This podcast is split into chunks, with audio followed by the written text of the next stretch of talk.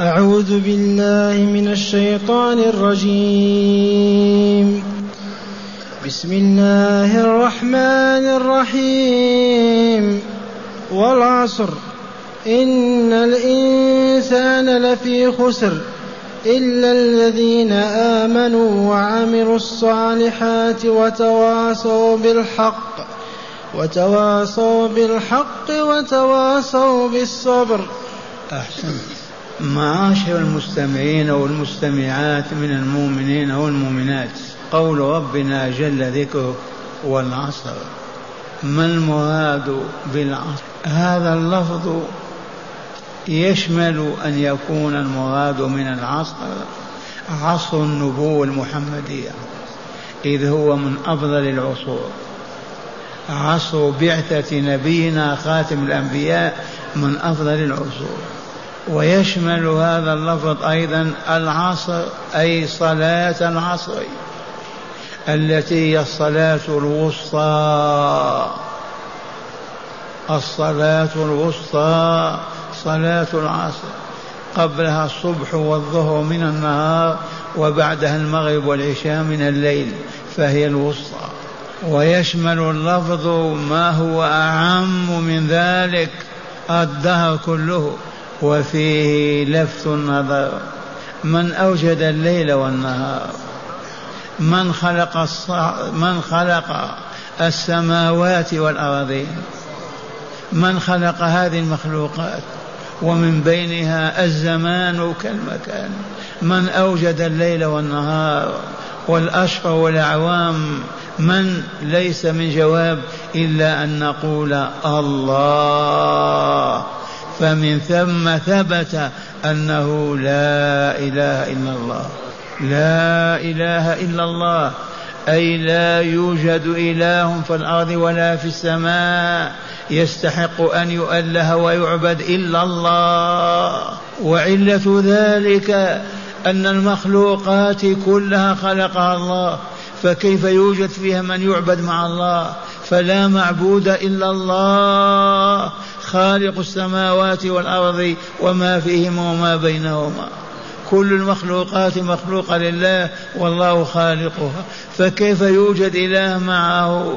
وضلل الشيطان الآدميين فأله الأصنام والاحجار أله عيسى وأمه أله العزير كاليهود أله الأولياء كما عندنا في أيام الظلمة والجهل. عبدنا الأولياء من عبد القادر الجيلاني إلى حسن الحسين إلى فاطمة والزهراء.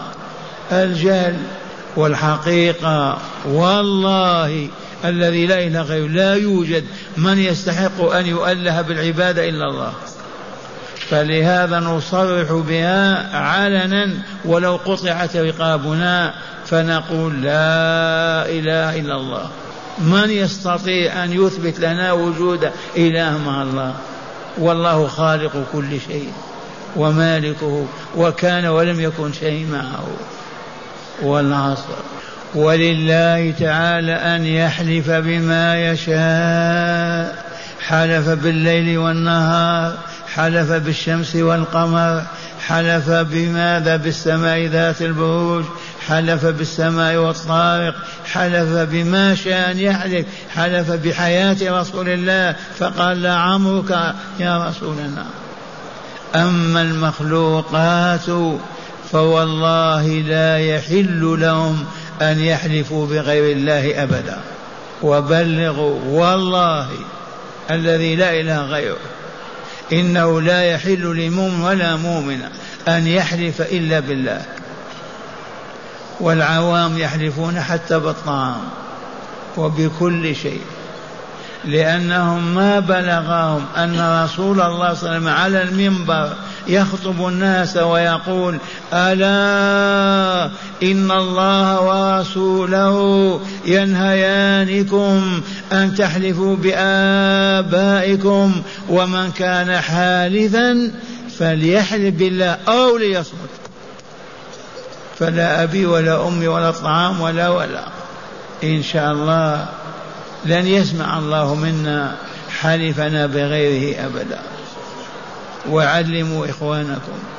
أما الله فلو أن يحلف بما يشاء وما يحلف بشيء إلا ليظهر جلاله وكماله وعظمته وقدرته وعلمه وحكمته وإلا كيف أوجد هذا العصر وما فيه. هذا هو اليمين والعصر. أين جواب القسم؟ والعصر قسم أين جوابه؟ لما تقول والله أين جواب الله؟ لا أقدم كذا ولا كذا. والعصر الجواب إن الإنسان لفي خسر. والله العظيم. الإنسان كل الناس ذرية آدم كلهم في خسر. خسران دنيوي وأخروي. وأي خسران في الدنيا ألا أدب ولا خلق ولا صدق ولا رحمة ولا عدل ولا وفاء ولكن الفجور والشرور والباطل والفساد. أي رحمة في هذه الدنيا غير الخسران؟ وليس هذا فقط بل خسران الآخرة. خسران أبدي يعيش المرء ملايين السنين مليارات السنين وهو حي في جهنم. لا يموت ولا يحيا. هذا الخسران الحق. لا تقل لماذا هذا يا رب لأنه الحكيم العليم. أوجد عالمين عالم السعادة وعالم الشر وخلق البشرية وخلق الجن ليسكن بعضهم الجنة ويسكن بعضهم الآخر في النار. لكن لا يسكنهم إلا إذا عملوا في صدق ما يسكنهم الجنة أو ما يسكنهم النار. وسر ذلك كله أنه خلقهم ليعبدوه بذكره وشكره. إذ قال تعالى في كتابه العزيز وما خلقت الجن والإنس إلا ليعبدوني. ما أريد منهم من رزق وما أريد أن يطعمون أبدا. ما سر خلقنا ووجودنا أن نعبد الله. فمن عبد الله زكت نفسه وطابت وطهرت رفعوا إلى السماء وأسكنه الجنان. ومن كفر بالله وأشرك به وعصاه فخبثت نفسه وتدست وتعفنت أنزله أسفل السافلين. في سجين. والعصر إن الإنسان لفي خسر. والله العظيم. ولا تشك في هذا. واستثنى تعالى فقال إلا الذين آمنوا وعملوا الصالحات وتواصوا بالحق وتواصوا بالصبر فهؤلاء والله لا يخسرون. والله ما هم مع الخاسرين أبدا. هذا حكم الله. هذا حكم الله. حكم به على عباده. من آمن واستقام وزكت نفسه وطابت وطهرت نجا من عذاب الدنيا والآخرة وفاز بسعادة الدنيا والآخرة. ومن كفر وأشرك وفسق وفجر فخبثت نفسه فجزاؤه في الدنيا خسران أيضا. وأما الخسران الأعظم خسران الدار الآخرة. ما إن تخرج نفسه من جسده إلا ويذهب بها إلى أسفل سافلين إلى عالم الشقاء جهنم والعياذ بالله تعالى. أولا آمنوا ما هذا الإيمان؟ يدعي اليهود أنهم آمنوا والنصارى أنهم آمنوا والمجوس يقولون آمنا والمشركون يقولون آمنا فما هو الإيمان؟ الإيمان تصديق بالقلب وقول باللسان وعمل بالأركان ذلكم هو الإيمان. تصدق بقلبك وتعترف لأنك نظرت إلى كتابين. قرأت كتابين عظيمين. الكتاب الأول كتاب الكون. نظرت إلى السماء إلى الأرض وما فيها من أوجدها من خلقها لماذا لماذا؟ توقن أن الله هو خالق كل شيء. فتقول إذا آمنت به أنه رب كل شيء ومالك كل شيء. وتؤمن بكل ما أمرك أن تؤمن به. أدركته بعقلك أو عجزت عن إدراكه. إذا قال آمن بكذا قل آمنت آمنت. ومن جملة ما أمرنا بالإيمان به أن نؤمن أولا بملائكته. الملائكة عالم في السماء لا يحصي عدده إلا الله. من خلق هذا العالم؟ وما هي خلقته؟ بلغنا أن من الملائكة من هو تحت العرش وقدمه في الأرض السفلى. تجلى جبريل وظهر لرسول الله صلى الله عليه وسلم في مكة في مكة. فسد السماء كله بأجنحته ولو ستمائة جناح. هذا جبريل. خلق عظيم. من خلق هذا؟ آمرنا أن نؤمن به بأنه لا إله إلا هو. وأمرنا أن نؤمن بكتبه ورسله وملائكته واليوم الآخر وما يجري فيه والقدر وما يتم به ونحن مستعدون أولا أن نؤمن بأن لا إله إلا الله وأن محمدا رسول الله. ونؤمن بأن القرآن كتاب الله وكلام الله أوحاه إلى رسوله ونحن مؤمنون بالكتب كلها ومنها الكتب الأربعة التوراة والإنجيل والزبور والقرآن وصحف إبراهيم وموسى وكل ما أنزله الله وأوحى إلى أحد رسله وآمنا بملائكته وكتبه ورسله وفضلنا رسولنا فضله على كل من سبقه هو سيد المرسلين وإمامهم صلى الله عليه وسلم. فآمنا به هذا إيماننا أيها المؤمنون. هذه الخطوة الأولى إلا الذين آمنوا هذا الإيمان. أذكركم بالحادثة التي كانت والرسول على كرسيه يعلم الناس. من يذكرها؟ من يذكر الحادثة وكررناها؟ نعم. حدث عن بني إسرائيل. فرجل من بني إسرائيل ركب بقرة والبقرة لا تركب الذي يركب الحمار والبغل والفرس أما البقرة ما تركب. لكن جاهل من جهال بني إسرائيل ركب بقرة. فلما ركب على البقرة رفعت رأسها هكذا إليه وقالت ما لهذا خلقت؟ والله العظيم.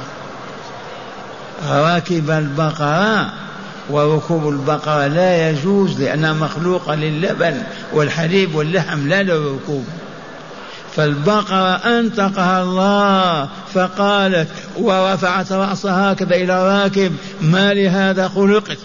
فقال رسولنا آمنت به آمنت به وآمن به أبو بكر وآمن به عمر. فكان هذا تصريح واضح بأن أبا بكر من سيد المؤمنين وعمر كذلك. وأخذ بلحيته هكذا وقال آمنت به وآمن به أبو بكر وآمن به عمر رضي الله عنه. والشاهد عندنا في الرسول استعد لقبول الإيمان وإلا لا؟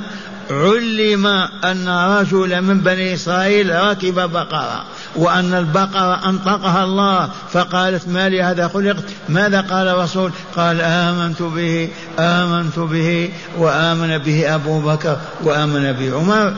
والمراد من هذا أننا نؤمن بهذه الأركان الستة ونؤمن بكل ما أخبر تعالى به عنه أو أخبر به رسوله. أدركناه بعقولنا وعجزنا. وهذا شأن المؤمنين هذا هو المؤمن. صاحب هذا الإيمان لا بد له من صالح الأعمال إلا الذين آمنوا وعملوا الصالحات. فما هي الصالحات جمع صالحة. تلك التي تزكي النفس وتطيبها وتطهرها. من كلمة تقولها أو نظرة تنظرها أو حركة تتحركها أو خطوة تخطوها. والمراد من ذلك هذه العبادات فرائض ونوافل ومستحبات شرعها الله تعالى لنا ليزكي بها أنفسنا فمن عملها في إيمان وصدق واداها كما بينها رسول الله في أوقاتها وأزمنتها وعلى هيئاتها من فعل هذا تزكو نفسه وتطيب وتطهر. هذه الصالحات الفرائض التي افترضها الله علينا من الصيام والزكاة والصلاة النوافل كالحج كالنوافل كالعمرة والوتر والشفع وما إلى ذلك. هذه الفضائل كلها تدخل في كلمة وعاملوا الصالحات. لماذا سميت بالصالحات؟ لأنها تصلح النفس تزكيها وتطيب وتطهرها. لو كنا نستطيع أن ندرك ذلك قم فصل ركعتين لله. لو تنشق صدرك لرأيت النور يملأ قلبك. بهذا العمل الصالح. كلمة واحدة لله. سبحان الله سبحان الله سبحان الله وحمده تغدق نفسك بالصلاح والنور والإشراق. هذه الصالحات. إلا الذين آمنوا وعملوا الصالحات جمع الصالحات وهي العبادات. وهي فرائض وواجبات. ونوافل وفضائل ومستحبات. هذه التي تقومون بها صباح مساء هذه الأعمال الصالحة. وألفت النظر إلى أنها مهمتها تزكيه النفس وتطهيرها وهي لا تقوى على ذلك إلا إذا فعلتها كما فعلها رسول الله وبينها رسول الله صلى الله عليه وسلم.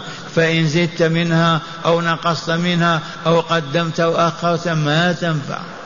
ما تزكي النفس. كالدواء يعطيك الطبيب لتعمله في كذا تعمله في مكان آخر ينفع؟ ما ينفع. لا بد وأن نؤدي هذه العبادات كما بينها لنا رسول الله صلى الله عليه وسلم. وهذا يتطلب منا العلم والمعرفة وطلب العلم فريضة على كل مسلم ومسلمة. فمن لم يعرف كيف يتوضأ كيف يتوضأ من لم يعرف كيف يغتسل كيف يغتسل من لم يعرف كيف يصلي كيف يصلي وهكذا لا بد من المعرفة لا بد من العلم. حتى نؤدي الصالحات أداء تزكي نفوسنا وتطيبها وتطهرها. ثم قال تعالى وتواصوا بالحق وتواصوا بالصبر. إضافة إلى الإيمان وصالح الأعمال شيئان عظيمان وهما أولا التواصي بالحق. ومعنى هذا أن المسلمين يتحابون